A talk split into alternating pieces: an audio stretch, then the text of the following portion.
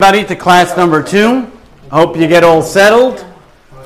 I hope we're running. Okay.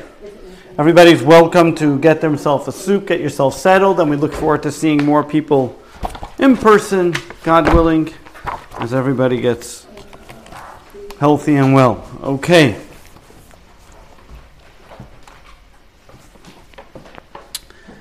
Last week, well, welcome everybody to lesson number two. Today's lesson is going to be about as we who needs a redemption.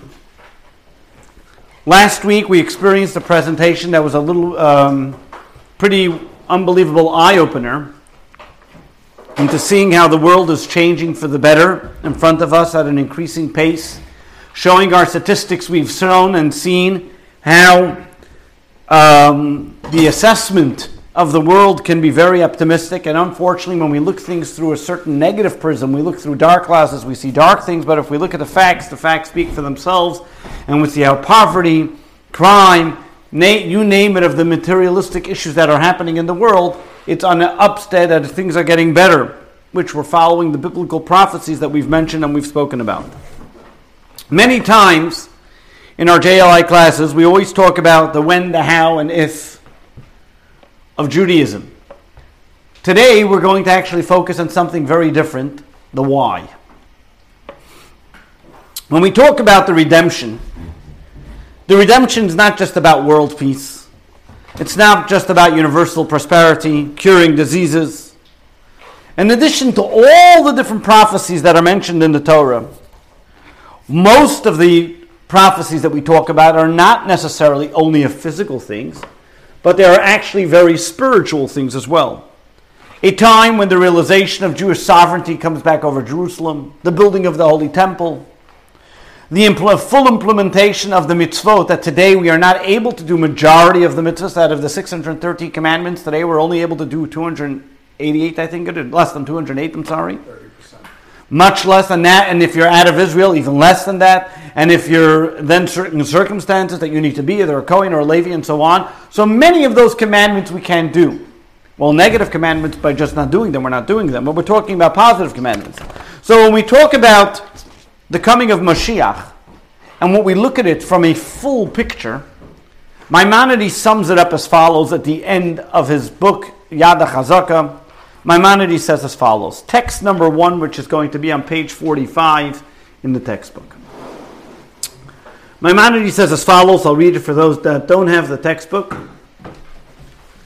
which is The king Mashiach is destined to arise and restore the sovereignty of the house of David to its former rule. He will build a temple and gather the dispersed of Israel in his days. The Torah laws will be reinstated.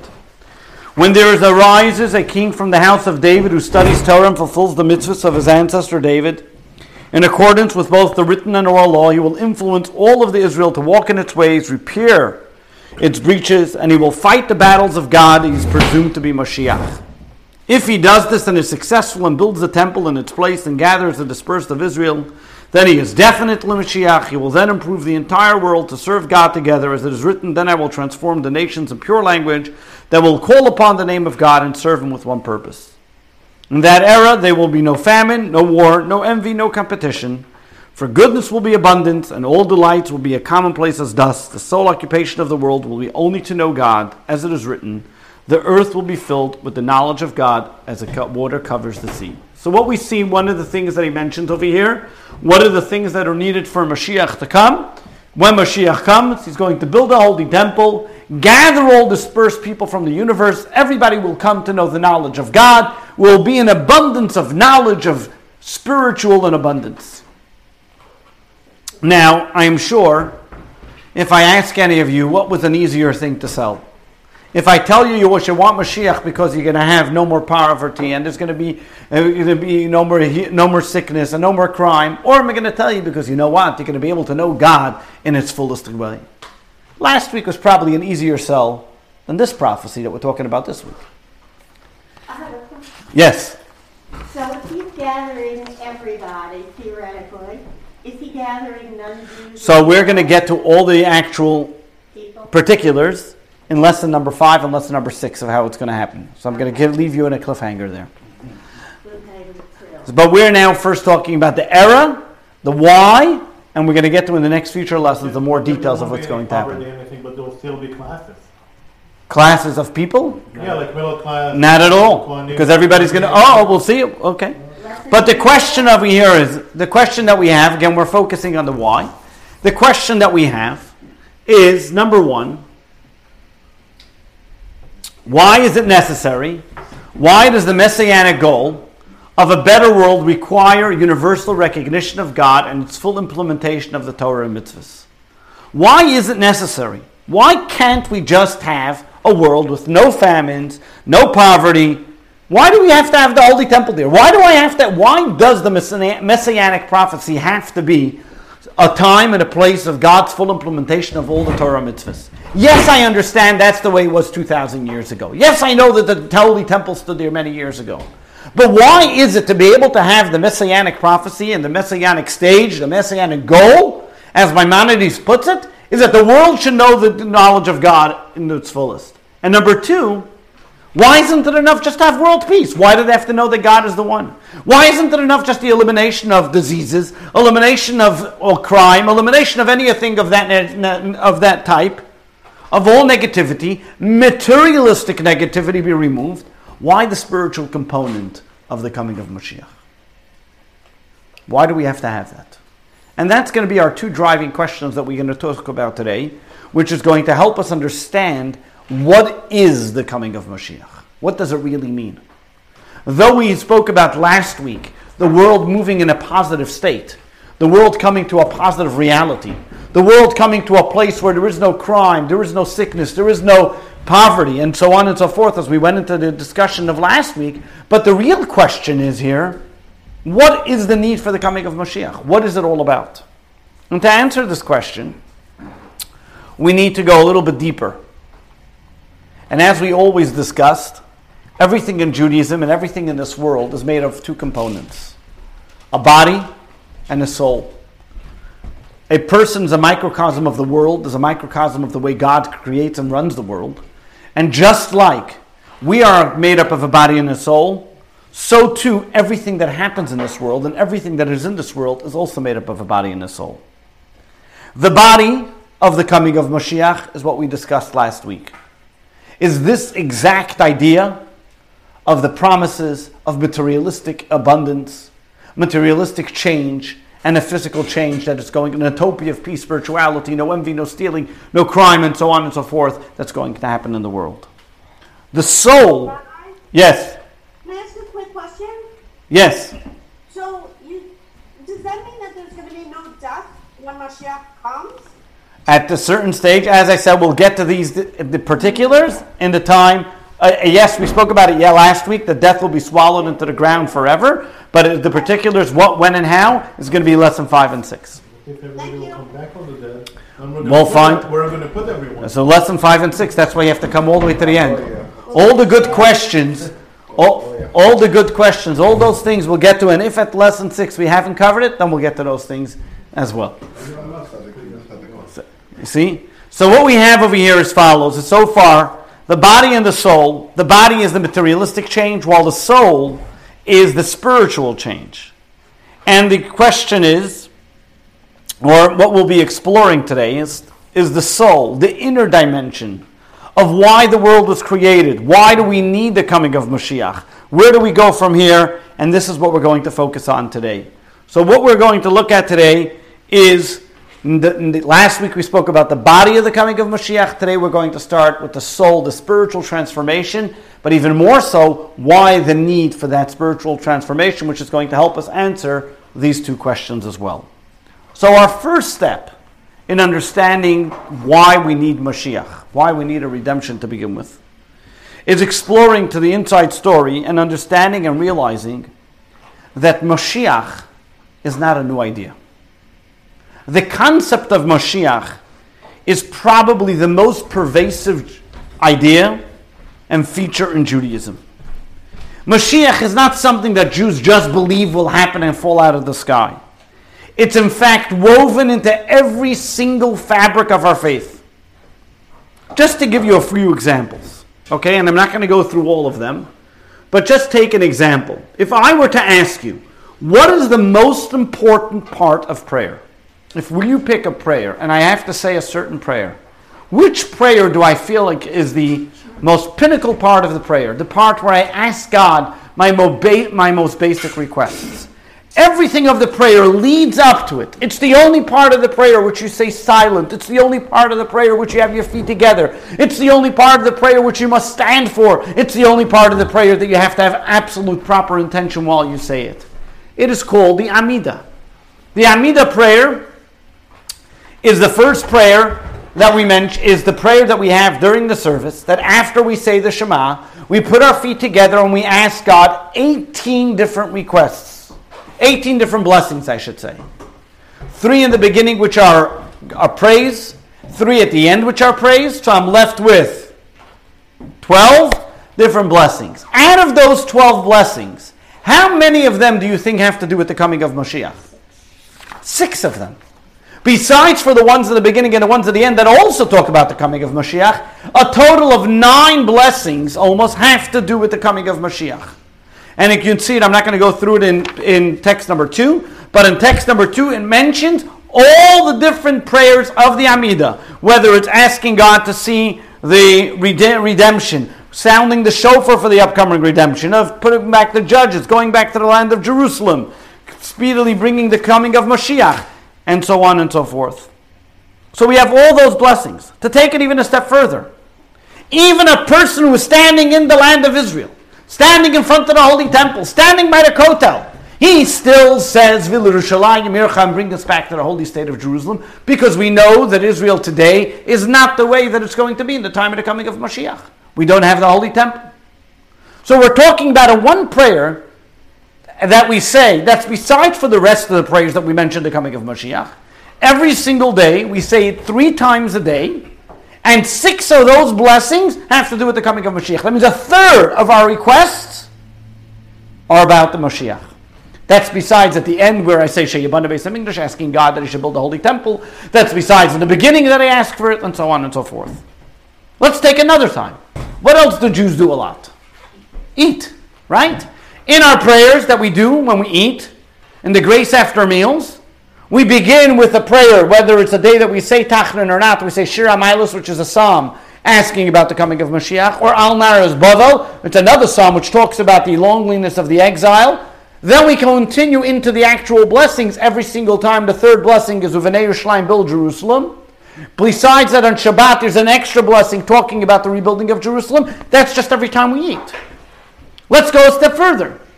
The Jewish calendar. Three weeks, you have this in figure 2.1. Three weeks of the um, of the Jewish year from the 17th of Tammuz until the 9th of Av, we mourn the destruction of the Holy Temple. On every, almost in every one of our holidays, we just celebrated Passover. On the Seder plate, or during the Seder, who do we open the door for? Elijah the prophet for the time of the coming of Mashiach. We're also awaiting that. The fifth cup for the time of the coming of Mashiach. Another thing, life cycles. Weddings. By a wedding, what do we say? Mehera Yeshama, we give the bride and groom a blessing, that we should soon hear the voice of the bride and groom in Jerusalem. We break a glass to remember the destruction of the Holy Temple and awaiting for the Holy Temple, the rebuilding of the Holy Temple. Again, a life cycle. What is the first thing that's on our mind is the coming of Mashiach? And in unfortunate times, by death and mourning. When we go to console a mourner, what do we wish them? We say, Hamokim Yenachem Eschem, may the omnipresent console you amongst the mourners of Zion and Jerusalem. Again, we compare it and bring the concept of mourning of Zion and Jerusalem to these ideas. So, what is it? It's within everything we do and in everything we say. You can't miss it. It's in our daily prayers, it's at meal times, it's at Jewish calendar, it's at the Jewish wedding, and it's at death and mourning. Even more so. It goes further than that. As we mentioned Maimonides, we spoke about this last week. Maimonides mentions 13 principles of faith.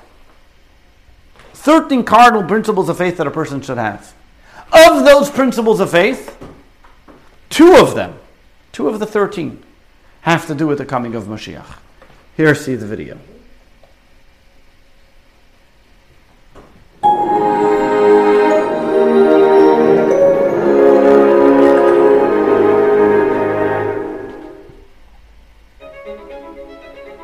Rabbi Moshe ben Maimon, known in Hebrew by his acronym Rambam and in English as Maimonides, was the Jewish star of the 12th century and a luminary for humanity. One of the greatest codifiers of Torah law and a giant of Jewish philosophy, he formulated a list of the 13 principles of Jewish faith, or as he described them, Judaism's fundamental truths and very foundation. To this day, Jewish communities worldwide recite or sing summarized versions of Maimonides' 13 principles. 1. God exists. God is the essence of perfection and the primary cause of all existence. 2. God is one. He is not a composite or divisible, but the most absolute and unparalleled unity. 3. God is non-corporeal. He has no body or part. And all references to God couched in the terms of human experience, such as movement, rest, seeing, and speaking, are metaphors. 4. God is eternal. This also means that nothing pre-existed God or brought God into being. 5. We must serve God exclusively. That precludes worshiping any entity or force that God created or that we have imagined. 6. God communicates through prophecy. It takes hard work to become spiritually fit for prophecy, and even then, communication is entirely God's choice and initiative. 7. The prophecy of Moses is supreme. God chose him from all humanity, for all of time, to receive the highest degree of prophetic experience.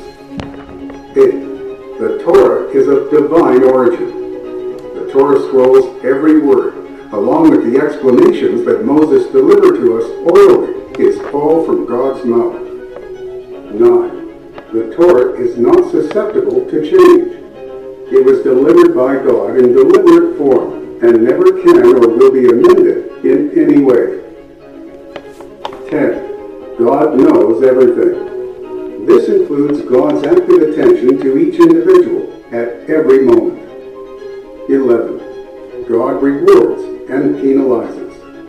God communicated his expectations and gave us the ability to choose. He assures that our choices bear consequences. 12. There will be a Messiah and a Messianic era. A time will come in which the Torah will be fulfilled in entirety, and we will fully benefit from the blessings that will ensure as a result. The Messianic era will be conducted by a mortal Messiah, a descendant of King David, who will become an unparalleled global leader. We must constantly anticipate his arrival. 13. There will be a resurrection of the dead. At some point, God will restore the departed souls of the righteous from heaven and recreate their bodies to participate in and benefit from a perfected world. These principles begin with God as the primary cause of existence and conclude with the perfected world. Our ancient sages reveal that the reason that God created all that exists is for us to actively build the perfected world of the Messianic era. So we see very clearly from here you have 13 principles, 13 foundations. What are the last two? About the coming of Mashiach and the resurrection of the dead.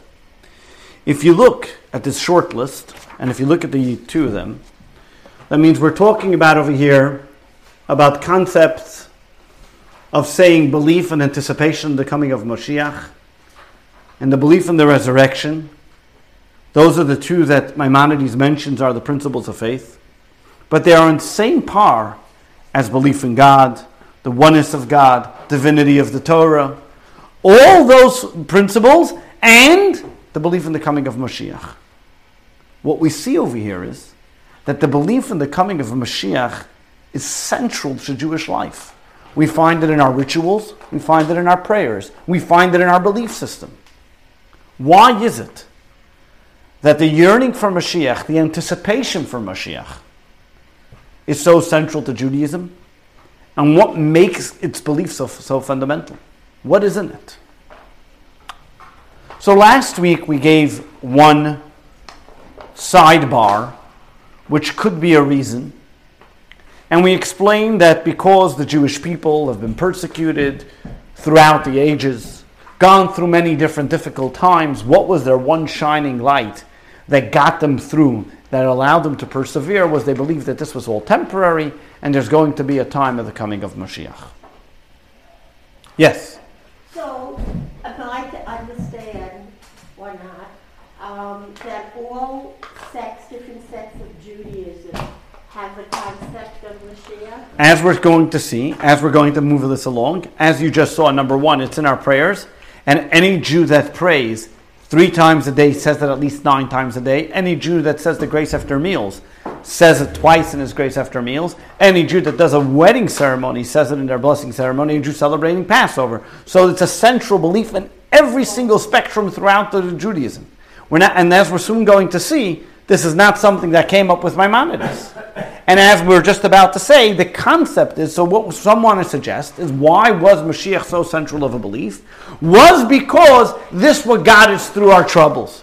We knew to anticipate for something greater. This is only temporary, so it helped us get out of our troubles. But there's one problem with that. Number one, so would you say that today that we don't have those troubles, that we're not being persecuted, we're not running for our lives? I don't have to believe in the coming of Mashiach. Doesn't say that anymore. Number two, we'll find something even more unique. The concept of the belief in the coming of Mashiach and the faith in a promised redemption is something which is mentioned way earlier than Jews being persecuted. If we look in the Torah, and this answers your question as well, look in the Torah in the book of Deuteronomy. Moses tells the Jewish people about before they go into the land of Israel, text number three, page 55 for those that have the book. God will return your exiles and he will have mercy upon you. He will return and gather you, gather you from all nations amongst from whom God has scattered you. If your outcasts will be at the ends of the heavens, from there he will gather you, from there he will take you. God will bring you into the land of our ancestors, possessed, and you will possess it, and you will do good, and you will multiply your ancestors, and you will return and listen to the voice of God and fulfill all his commandments. Moses is talking about uh, is talking to the Jews 3,300 years ago. And what is he telling the Jews? That there's going to be a time that we are going to return to the land of Israel. He's prophesizing both the exile, that you're going to be scattered all over the world, and the redemption. And this is before any type of exiles, before any anticipation and of anything, before anything has taken place. So what we see very clearly here, that this concept of Mashiach has nothing to do with us getting through troubled times. It's not just a solution. Moshe prophesied it as an exile and a redemption as part of a process that has to take place. Similarly, there are many other prophecies that Maimonides mentioned from Amos, from Zephaniah, from Isaiah, from Hezekiel. And those people were the time of the first holy temple, before there was even an exile, before the destruction of the second temple. So clearly, Mashiach is not a byproduct or a response to exile. It was there before exile. It was a purpose to exile, not a byproduct of it. But even take it a step further. In fact, there's a great commentator on the Torah named Rabbeinu Bachya.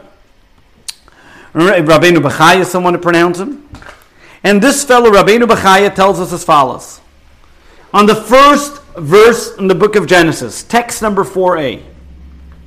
He says, In the beginning, God created the heavens and earth, and the earth was chaotic and desolate.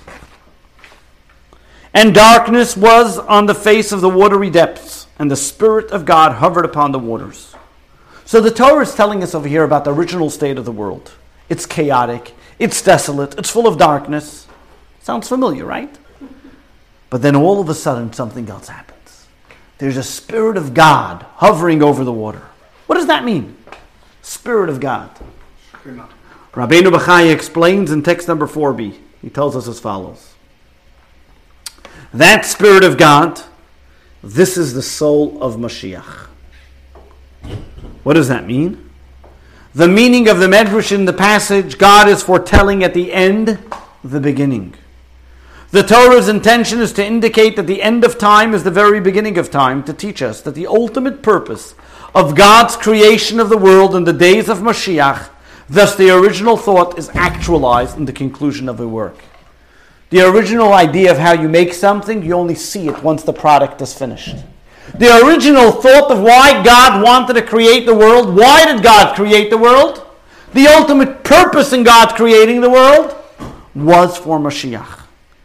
Rabbeinu Bechaya tells us this on the basic words of the first words of the Torah, telling us that the entire and ultimate purpose for the world's creation was solely for the coming of Mashiach. So let's summarize this for a moment. What we have over here. We know that Mashiach is number one, a central pillar of Jewish faith. Number two, Mashiach is essential in our prayer and practices and rituals. Number three, Mashiach predates exile, so can't be a byproduct of a way for us to maneuver and persevere exile. And number four, most importantly, Mashiach predates the creation of the world. So why then? Why did God make the world? Let's understand this for a moment. Very good question. And this is a very obvious question. His question is that we're still going with the last point that we just made. If God made the world with the purpose for Mashiach, why couldn't He just make the world in the beginning with Mashiach there? Why put us through the hassle?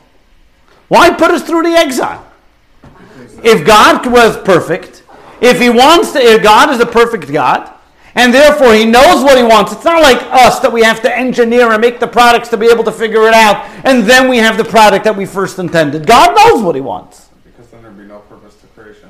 If if his the purpose is Mashiach, make the purpose right away. If that's the purpose, if the purpose of creating the world is that Mashiach should come, as the Rabbeinu Bachya explained, so then create the world in a way of Mashiach. Just create the world that way in the first place. One second. So what we have over here is what we saw last week in human history was a progression. In the beginning of the millennium, people were behaving the way they did, and because of that, it got bad. Then things start getting better, right? And as we're looking now in last week's class, we saw that from the data from the past three, three, four hundred years, the world was improving. But if what God wanted that the world should improve and come to this utopia of peace, tranquility, no poverty, no suffering, prosperity, harmony, tranquility. He could have created it from that way to the beginning. Why put us through this, this struggle? So, to understand this, we got to back up a little more. And we now have to go into the why, which is that we're going to talk about today is why did even God make a world? Why do you have to create this physical world? Why needs to create Mashiach? Why did that be before? What do you mean? Why to create it for Mashiach? That means he created the world with the purpose to come to the coming of Mashiach. Yeah, but You're asking why? That's exactly our question. exactly. So that's what we're going to talk about. So the question that we want to first know is why did God even have to create the world? Why create the world? So the next few texts that we're going to talk about, and what the rest of the class that we're going to focus on, is going to be based on the Tanya of chapters 36 and 37. And the, the Tanya, as you know, is the classic Bible of Chabad Hasidism. And the Tanya just talks about the purpose of man, the purpose of creation, and putting the two together. And here's what the first Chabad Rebbe writes in the Tanya text number five. As is known, the sages have said that the purpose of the creation of this world is that God desired that he should have a home in the lowly world. It is also known that the days of Mashiach, and especially the time of the resurrection of the dead, are the fulfillment of the culmination of this creation, of this world, and the purpose of which it was originally created. What the Tanya is telling us over here in text number five, it provides us with a one line statement, which is the mantra of Hasidism and Chabad Hasidism, especially for the past 200 years, is what is the purpose? Why did God create the world? What's the mission statement for us in this world? And in Hebrew, the word is dira betachtonim, to make a dwelling place for God in this world. God desired to have a home in a lowly world. The word in Hebrew is tachtonim, the lowest of all levels. The Kabbalistic term of this is the physical world, as opposed to a higher spiritual world that God wanted, a desire that in this physical, materialistic, selfish, egotistic world should be a home for God. As the Tanya continues in text number six, and this is what the human being is all about. This is the purpose of the human being's creation and of all creations of the world, both the lofty and the lowly, that God should have a home in the lowly world. Again, if we look at the words that the Tanya uses, is tachtonim, the lowly world. Why the lowly world? Just say the non spiritual world. But over here, there's a certain verbiage that is used as the lowly world. Granted, it's not as spiritual as the whole as the higher worlds. It's not as spiritual as a place which is selfless and godly. But why lowly worlds? And the Tanya addresses this point the concept of lowly worlds, materialistic worlds, as opposed to higher worlds. What does this mean? God is not in space and time, God is not limited to time and space. So, how does this work? The next text, which is text number seven, is a very long text, very philosophical text. We're going to read it first inside, and then we're going to break it up into pieces to better understand what this is talking about. And this text is from the Tanya, chapter 36. And the Tanya states as follows Page 63. Now, in regard to God, the distinction of higher and lower do not apply, as God pervades all realms of existence. But the explanation of the matter is as follows Before the world was created, God was exclusively and singularly one, and He pervaded the entire space in which He created the world. Insofar as God is concerned, it is still the same now. The change brought about by the divine act of creation only relates only to those who are in the receiving end. That's us. Of the vitality and energy that God infuses into creation which they receive via the many garments that conceal and obscure the divine radiance, as it is written, For no human can see me and live. This is the concept of Hishtal Shalut, the downward descent of the world. Level after level, by means of multitude of garments that conceal the energy of vitality, that emanate from God until the physical and materialistic world was created, which is the lowest in degree of which there is none lower in regard to the concealment of God's radiance. This is a world that is doubled and redoubled darkness to the extent that it is full of unholiness, namely elements that actually oppose God, declaring, I am, and there is nothing else besides me. Clearly, the purpose of Ishtalshlus of the worlds and the descent level after level is not for the sake of the height, spiritual worlds, as they constitute descent from the radiance of the divine presence. Rather, the ultimate purpose of the creation is the lowest world. For such was God's desire that he should derive satisfaction when the forces opposing godliness are overcome and when darkness is transformed into light. The result is that the infinite radiance of God is revealed within the physical world, the place of darkness and the opposing forces with the advantage of the light that comes from the darkness, with even greater intensity than its revelation in the higher worlds. So let's break this up and let's understand what's going on here. There's a lot of information, but it's basically telling us two ideas. One idea, which is called hishtalshalut, literally means a chain reaction, also described as the descent of the worlds as they come down, level after level.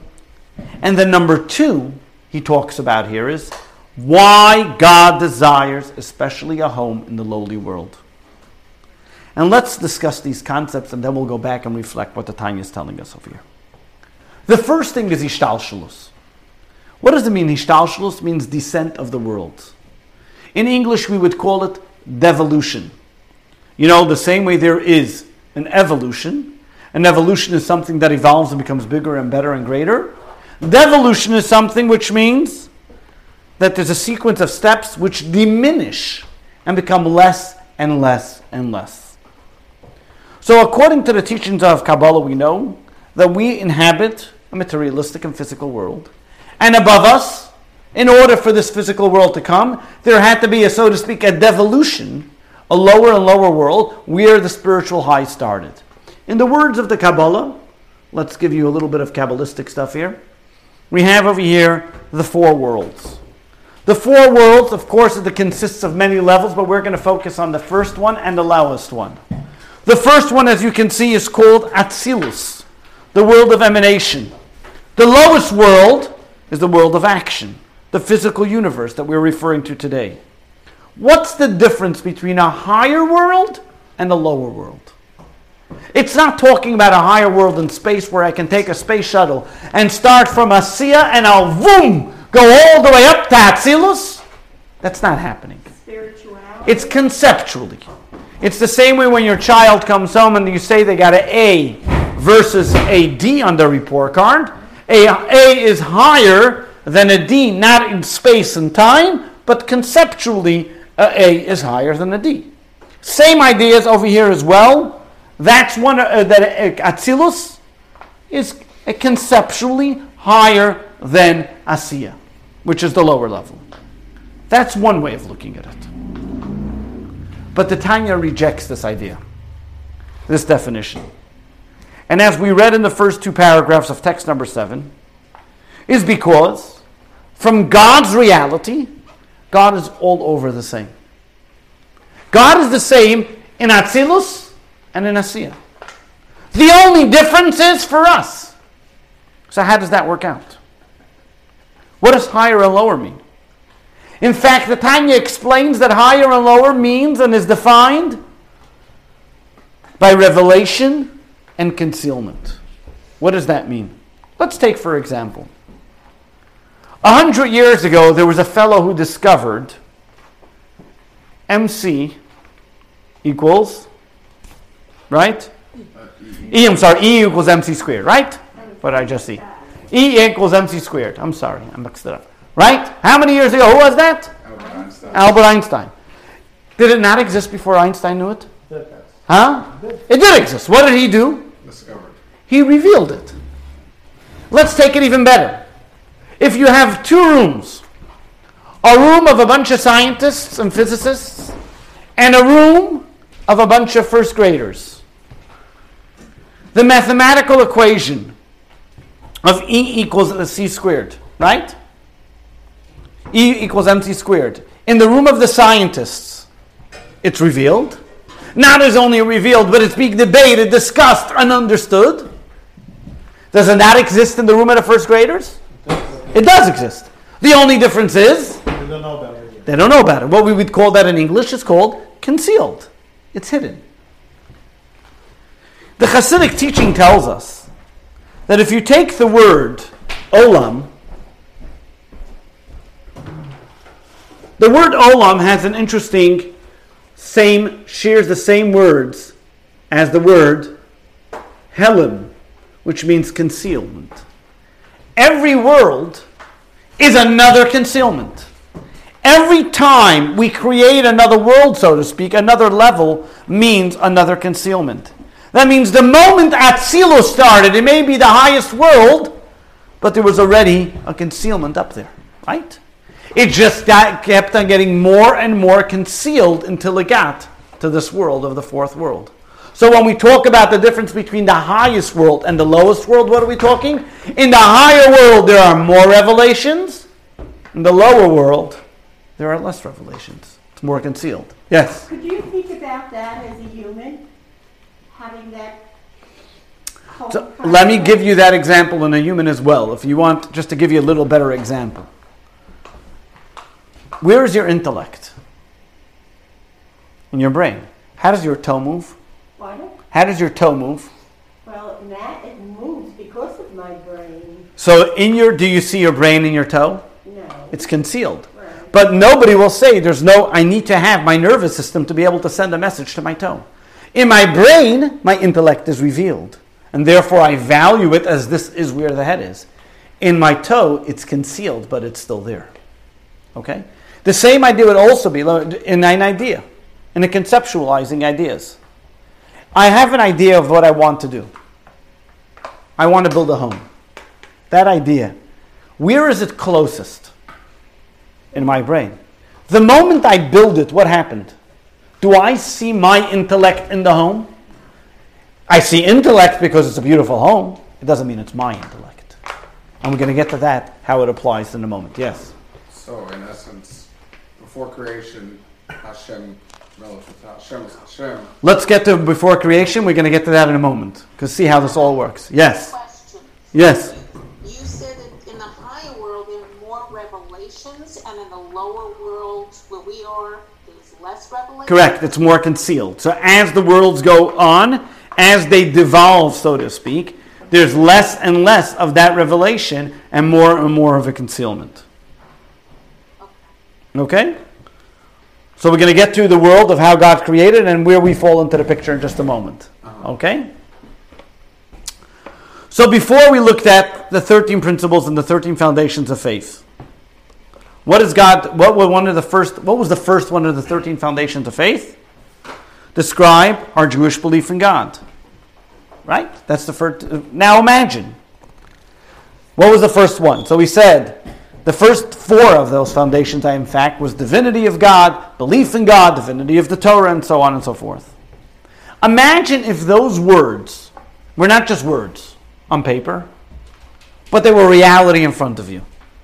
You would see the absolute perfection and reality of God right in front of you. No concealment, absolute revelation. Would I have to tell you to believe? No, Why not? because it's. Because it's in front of me. Not only that, would you even have an opportunity to be a dependent thinker outside of God? No. Now let's look at the world that we live. The world that we live in, there are, of course, many God fearing people, many people that believe in God. But there's a choice. There are people that live in this world that don't believe in God, God forbid. There are people that decided, in the words of the Tanya that we read in text number seven, I am, and there's nothing else besides me.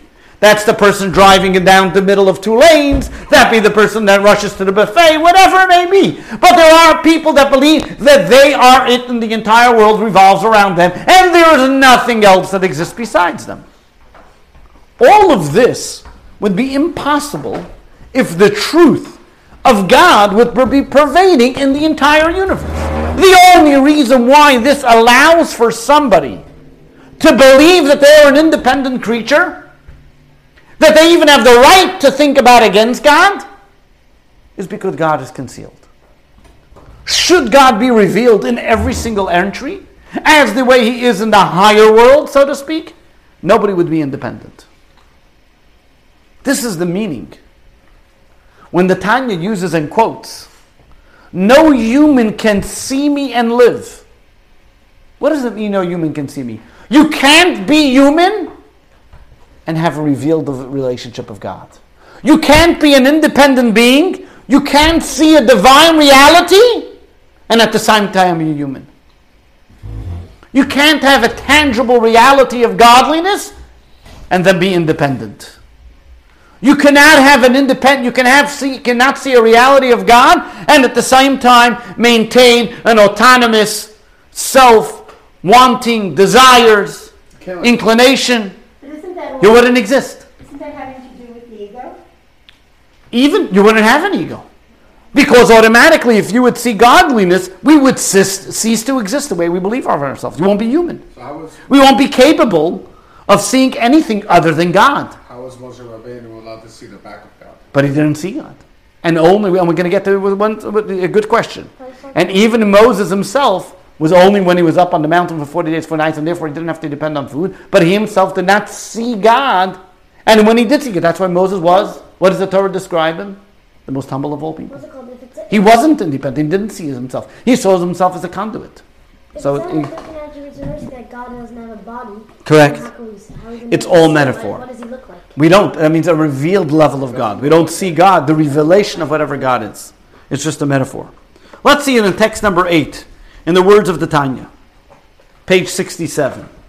The fact that every creation and every event appears to us as a tangible and real is only because we do not apprehend and see with our physical eyes the godly energy and the divine breath within each creation.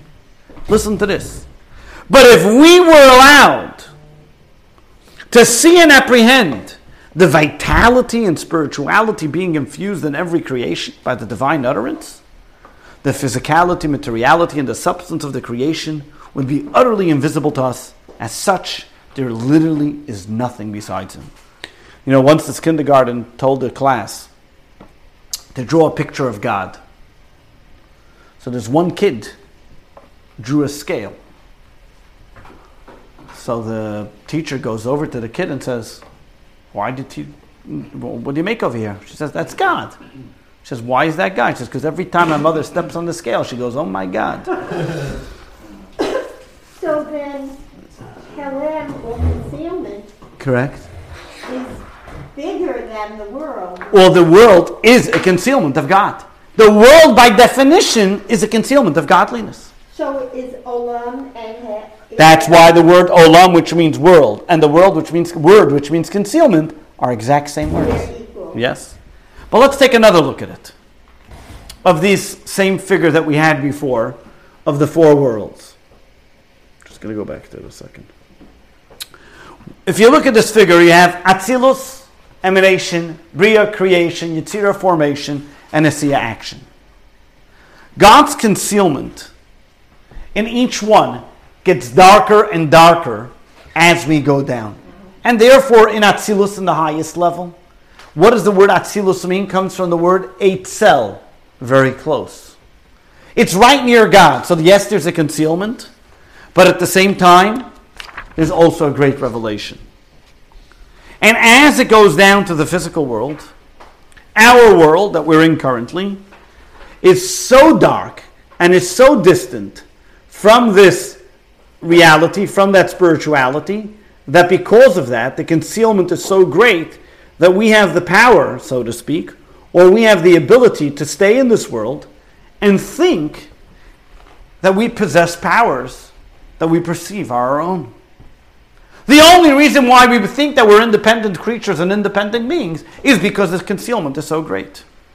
And yet, what does the Tanya tell us? Where does God want a home? Not in Atzilus, not in Bria, not in Yetzirah, but here in this lowly world where we, the entire people, the entire situation, the entire spiritual infrastructure seems gone, concealed. And here in this lowly world is what God says make a home for me. Why is that? So this circle is emblematic of Olam. Correct. Those are four olams. And as you go down, the concealment gets stronger. And what we see over here is that what does God want?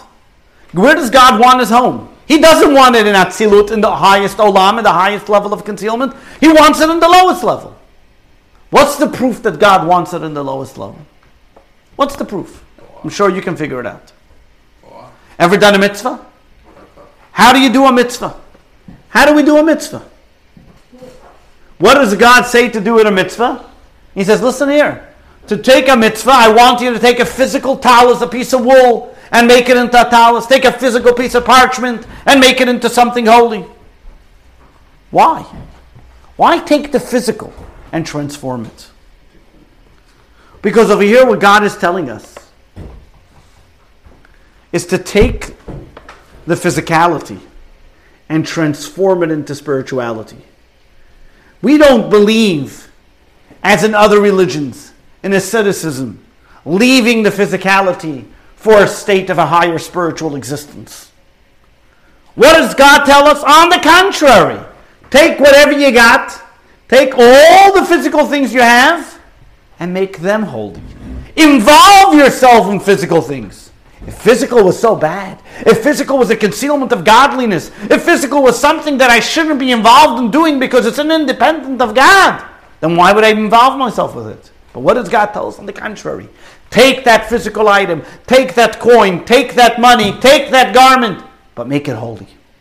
Look what it says, text number nine. Powerful words. Moses tells the Jewish people in the book of Deuteronomy, page 68. This mitzvah I command you today is not mysterious to you, nor is it far away. It is not in heaven that you should say, Who shall go up to heaven for us and get it for us and teach it for us so that we can do it? Where is it? Where does God tell you the mitzvah is? The most important line that Moses tells us in the Torah. The line that the entire Tanya is based on. Rather, the matter is close to you. Not only is it close to you, in your mouth, and in your heart to do it. What do we see from here? The idea that divine purpose of creation can be fulfilled only in the physical world is a theme that the Torah is all about. The Tanya only adds logical proof, but it says it in the Torah. The Torah is not in heaven. The Torah is here in this world. Why did God give us the Torah in this world? Because this is where He wants His home to be. And as we read before in text number seven, clearly the whole purpose of this hishtalshlus, this, this evolution, of going down level after level and level, is only because for the sake of the higher worlds. Because the only reason why it came to a lower level, the ultimate purpose of creation was in the lower world. What does this mean? If every level of concealment brings to a greater and lower level, So yes, Atzilus is a world where there's concealment. And yes, Bria is a world of concealment, but it's much lower, much less than it is in this world. Where is the room for absolute? Which room? Where, I'm sorry, where is there a place where it leaves no room for self perception or existence or personality? Is only in the higher worlds. But in the lower worlds, we have self self perception. We have personality. We have the human condition. So is your soul considered to be in the higher levels? Even your soul is enclosed in your body and limited to your body. So what's the Tanya's logic here? What was God's aim in creating all the worlds? Was God's aim spirituality or physicality? God's aim was materialism. But God's aim at the same time was that even the most physical world should get a dose of spirituality. That means if it would be a very spiritual, think of it this way. Imagine if God was to make an absolute ultimate spiritual world. Would there be a world? No, because the definition of world means concealment. The very fact that God created a world means he wants it to be concealed. And even the smallest concealment, even if it's Atzilus concealment, is still a concealment than more no concealment. Therefore, we must conclude that what was God looking for here? Revelation or concealment? Concealment. Because if he wanted revelation, he didn't have to create the worlds. So, what's the conclusion that the Tanya proposes here? That what if God's whole purpose is concealment, and that's why he created concealment, what concealment would he want? The greatest concealment. Because what else? Why else would he make concealment? Because then what's the greatest concealment? The physical world we're in. So the purpose of all creation is the concealment of what we're in. But the question is why? Why does God have a desire? So why? Is because God has a desire that we know. But why in a lowly, flawed, antagonistic world would you want to make your home? It's like you're saying, you know what the best place to make my home? I'm going to find the area that's the worst, the dumps of the dumps, and I'm going to build my palace there. Why there? So he's, you're saying, I think I hear you saying, that the physical world is the greatest place of, the greatest world of concealment? Of course, yes. And it's like the dumps, and God is saying, I want it here. So what does the Tanya tell us? So the Tanya explains to us in the final segment of the long paragraph that we read before that God's desire is that when there's opposing forces, of darkness and light, what you were mentioning before, and darkness tries to supersede and overpower the light, that the light should be able to overpower the darkness. And that light that God reveals in this physical world with a greater intensity and revelation than the higher worlds. Just gonna just hold on one second. I'm gonna mute the Nemtsas. One way of understanding of why God wanted a home in the lowly world is let's put ourselves in God's mindset for a moment, so to speak. Let's play God and ask ourselves if you were perfect in every way, you were infinite, you were eternal, you were utterly self sufficient, what would you still want? Imagine you had everything and anything you needed. You were perfect. What would you still want? Love. Recognition. You're perfect. You have it. I have all of Recognition. You Yeah. don't need anything. If I'm perfect, I don't need anything, right? So imagine if you were perfect. What are you missing? Flaws. Okay, Imperfection. imperfection. So if a person would be perfect, it would seem like they're missing nothing because then they wouldn't be perfect. Perfect means you're all empowering. Huh? Appreciation. Okay, so a perfect and all powering thing, number one, doesn't experience a challenge. Because if you're perfect, there's no challenges, right? Another thing a, perf- a, per- a perfect person doesn't ha- uh, have, doesn't experience achievement. You never have that satisfaction of, wow, I did it, because I'm perfect. It's like the smartest kid in the class never feels like they ever accomplished anything. A perfect and all powerful person, you mentioned something before, doesn't have a relationship. Because what's a relationship? A give and take. If I'm perfect and I have nothing to give and I have nothing to take, I mean, I have all to give, but I have nothing to take. So the next time somebody tells you, I want to marry the perfect person, say you can't have a relationship with something perfect. Because if you're perfect, then you don't need anything from the person, and that person doesn't need anything from you. The achievement one. Now, even more so, and a perfect person doesn't need a partnership. Now, think of this. Of course, God doesn't need any of these things. He doesn't need a relationship. He doesn't need achievements. He doesn't need accomplishments. But what is it? Nis'ave. You ever hear the word a taiva? Ta'ava? Nit'ave. God has a desire. He doesn't need of these things. But the first foundation, which is the first foundation of Jewish belief, huh? But the desire already is already not Oh, that's exactly my point. I'll get you. Here we go. That means God doesn't need any of these things. That's the first fundamental of Jewish beliefs that we saw. But as we've seen, because God is absolutely perfect and self sufficient, what does He do? Step number one, He creates a concealment. The moment there's a small concealment on the level of Atzilut, what do they now have? A desire. Think about it in your own mind. I'm just going to take you a little bit of a whole new idea, and Hasidism and Kabbalah explains. Let's say you want to build a building. In order for you to want to build a building, you have to have the want. But what's the step before the want? By the step before the want, is there even a building? Is there even an idea that you want a building? No. Because what do I need a building for? In order for me to want to build the building, I already have to have a concealment. I have to say, okay, I want something. You follow? The same idea is by God. If God wants to create the worlds, He wants to have a desire, that was concealment number one. Concealment number two, as then as it evolved, was this level that God wanted, a desired something in the lowly worlds. That means, paradoxically speaking, think of it this way everything that a perfect being could desire requires imperfection. Think about it. The only way you can desire these things is only if you have imperfection. If you have if you're perfect, then you can't desire it.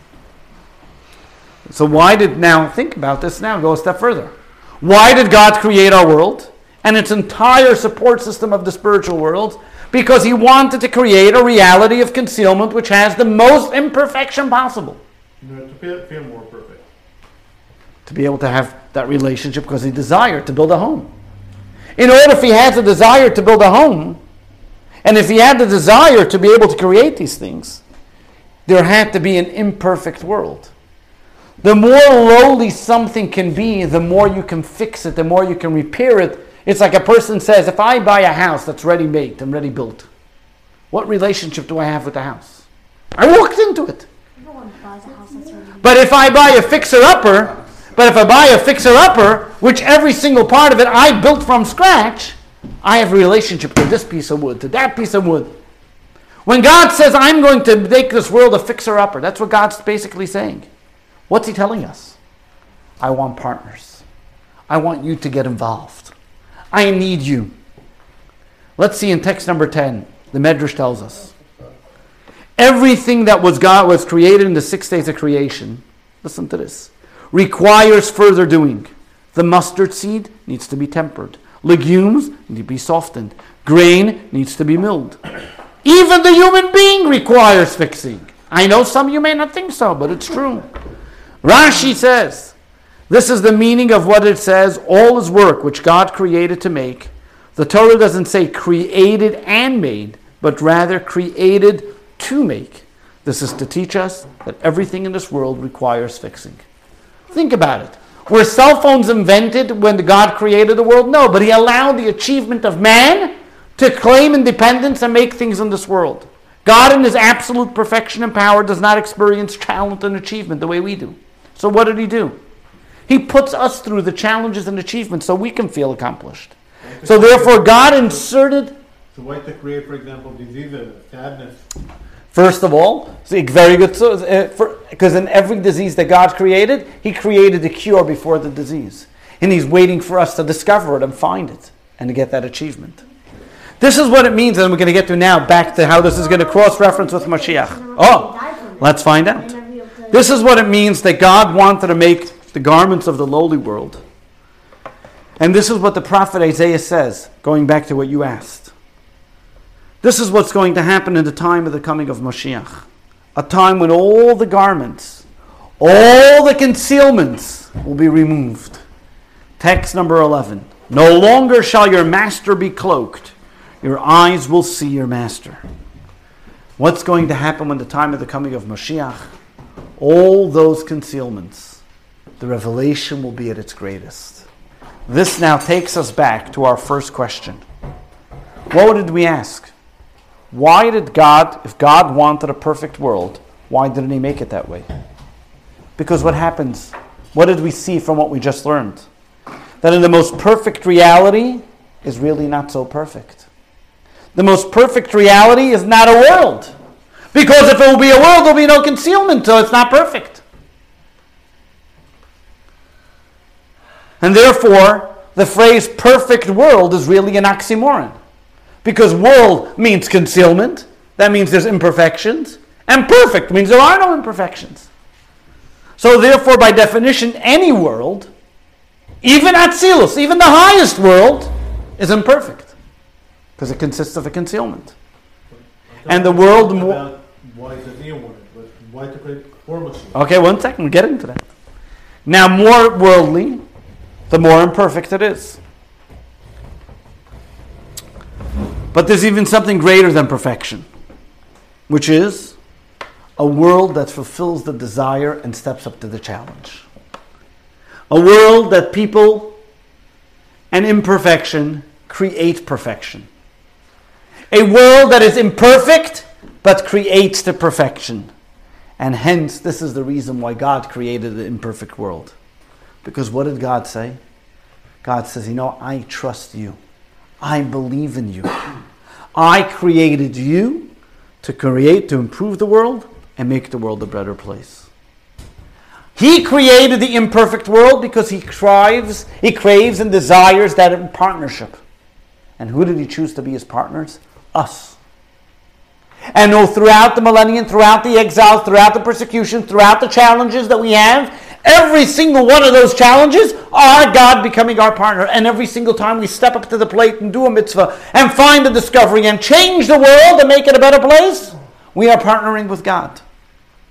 Which helps us now understand why the need for the soul of Moshiach, for the spiritual transformation, and then why can't we just have no, no hunger, and no war, and all the positive things that we mentioned?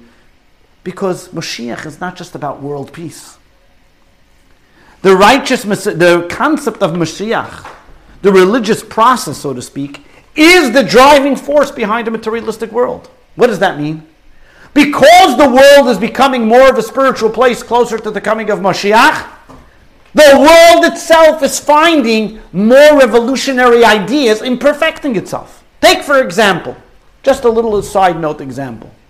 When in the universe, when and since the creation of the world, where so many people have access to the study of Torah? With one click, imagine that. One click, you can access almost any subject, any idea, any concept, anything you want to study. Of Torah. Of course, it's also the same way we have godliness, the same way with one click you can destroy your whole life too. Right? But with one click, you can study Torah, you can sit here, and we have people sitting in their own homes, in the comfort of their own homes, studying Torah. Of course, they're missing the soup, the physical they're missing. But the spiritual, you can get. So the more the world becomes spiritual, the more the material follows along as well. The soul, the same way in a body, the soul is the engine of the body, so too in the world in bringing it to its perfection for the coming of Mashiach is the soul, is the energy behind it. An interesting idea, just on a side note, the year that the Industrial Revolution happened, which was 17, 18 what? I think it was in the early 1800s, right? Late 1700s. Late 7, I thought it was 1798, but, but, uh, but so I, I mean I don't have it offhand. You can Google it. But when the Industrial Revolution, that was around the same time when this concept of Hasidism came to the masses. The spiritual in the world drives the physical, material change in the world as well. The phenomena of the world becoming a better place, as we showed in the statistic of last week, move together with the concept that we as people can also change the world more for a better place. We have more power today with social media to be able to activate so many more good things. Within 24 hours, you can raise millions of dollars and help so many people. On the other side, you can also destroy Of course. We, there's a counterbalance because God created that freedom of choice, or else it wouldn't be freedom of choice. Now we have the million dollar question, which is how do we increase our awareness of God and make God in our lives more? So today, I'm going to give you the short answer, and the long answer we're going to talk about next week. The short answer is this is what the Torah is all about. And as we Torah study Torah, and now we, as we do more mitzvahs, with the divine wisdom that God has given us, God says, Here, here are your tools. Be my partner, be my guest. How we accomplish this, how this brings about the coming of Mashiach, that's next week. So, next week, we're going to understand and discuss how to accomplish this mission that God gave us. We'll discover how our actions are the bricks of the global structure, the home for God that we're building in partnership with God. So come next week and learn how to partner with God to build a new world. Any questions? Are these worlds, uh, obviously I see it as the, the world, are these worlds in the physical, are they, are they physically exist? Or they? No. You cannot take a spaceship and go through them. They're conceptually. So we talk about conceptually going back. If you look, you see how the graph becomes darker and darker. Is because the concealment starts on high, and as the concealment of God and dev- devolutioning in the world, they go through um, these different levels of concealment. In fact, Atzilus is the highest level. Our souls come from the second one, which is called Bria creation. Then there's Yitzir, which is formation, which is the angels, and Asiya is where our bodies, where is the physical action of the world. In the different, huh? We don't die. You don't go to any of those worlds. They're not physical places. They're, the neshama is from those places. The soul, the soul where it goes to Gan Eden. It's a whole different picture. The worlds are levels of spirituality. What? Gan Eden is not. No. The levels of spirituality, like Moses, his soul came from the level of Atzilus because he had only a fracture of concealment. That's why Moses was able to have that revelation of godliness more than any other human being because his soul was from a level where there was less concealment. As I mentioned, the moment you define something as a world, it has concealment. You follow? The moment I, the moment, sorry? This is not easy. Yes. The moment you define something as a world, it means concealment. Because a world is, as you saw, is the same as concealment. That means it's hiding something in order for it to create that world. So, quick little recap. In essence, Hashem, in Hashem's original state, there's no room for anything else because there's only one. Correct. He contracts himself in order to allow room for there to be creation. But that contraction is only related to us. No, I know. I'm, Okay. saying, I'm saying, so- but it's important to note, and uh-huh. that's what the Tanya mentions. We feel that contraction. As I mentioned, as the students and the physicists know the revelation, but the children are the ones that are missing it. So, yes. so in essence, the reason why this world, the, the material physical world, is so low, is because the job of a human being is uh, to raise it up, Correct. make it higher spiritually. to make a home for God. So in essence, this is the purpose of a tikkun, tikkunim, right? It, it, it, tikkun could be a word, but the concept that we find in the Medrash is dira. Tikkun means you're fixing Uh, something that's there. The difference is a low place. the difference is tikkun means I'm fixing something that's there. Dira means I'm building a whole new thing. We're partners in building a whole new world. So we're not just fixing, we're transforming. You know, one's a renovation and one's a gut. So where is, where is Gan Eden in all this? So as we get to class number four, we're going to talk about the difference in the world to come and Gan Eden. Gan Eden is a place, is an idea, or is a place where the soul goes to after this world, where it again now reaches to a level, huh? Is that a physical place? It's not a physical place either. It's a revelation.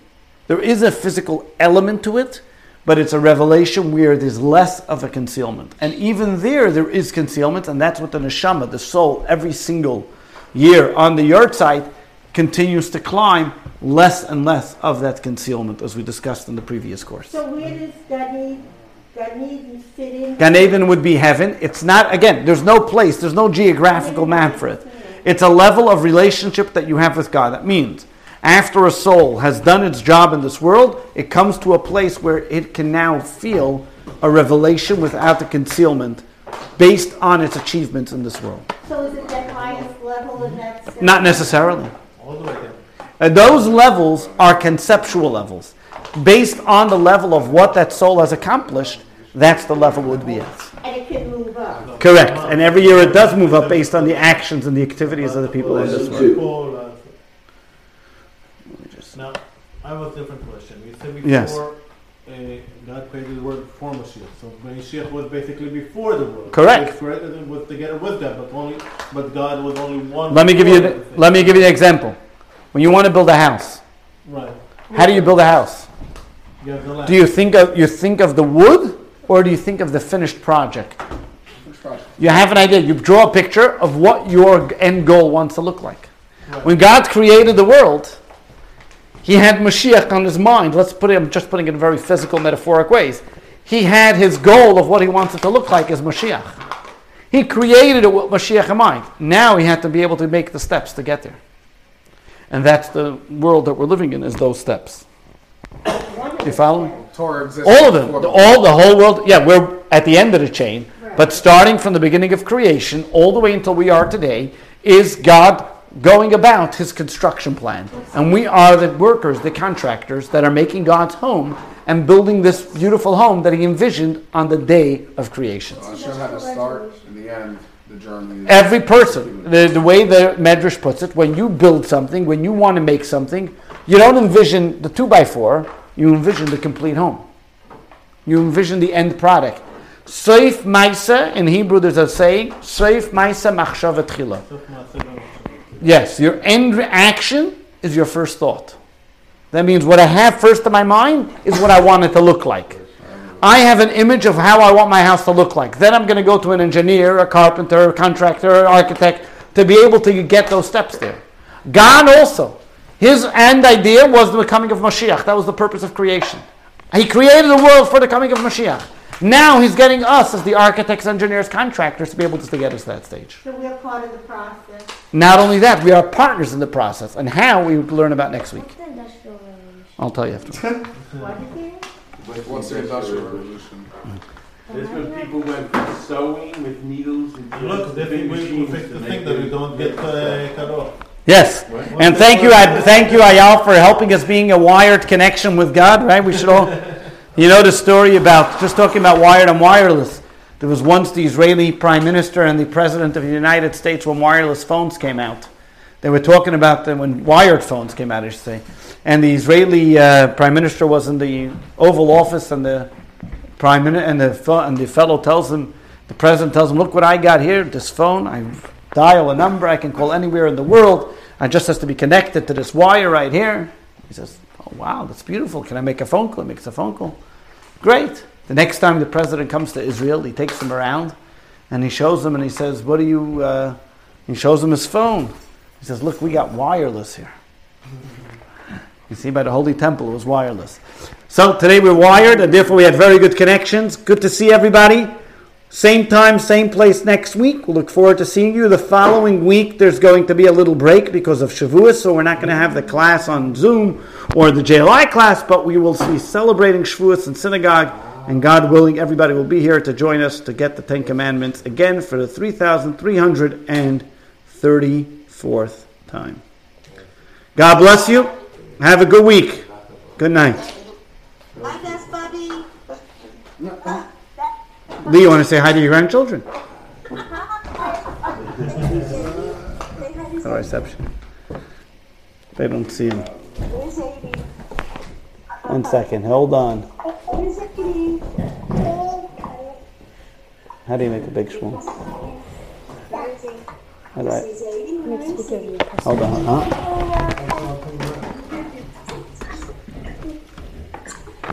Have a good week, everybody. Do you see them? Yeah. Hey, Shmuel. Shmuel, hang up. So much earlier there. hours. Hang up. Yeah.